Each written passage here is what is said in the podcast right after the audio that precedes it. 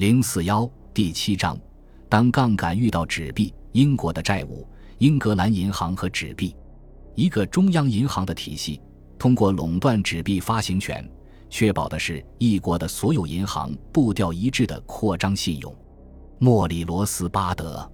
十五世纪末，意大利银行业过度使用杠杆，造成信贷极度扩张，后资不抵债，纷纷倒闭。但是君主们的开支却是一天也不能停。必须找到新的财源。君主们的致富之路与平民百姓不同。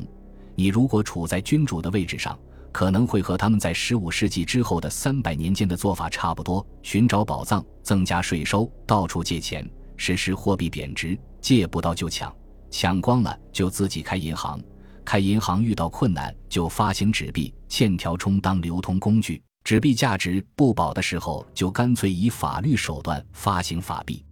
中央银行下的纸币时代就这样开启了。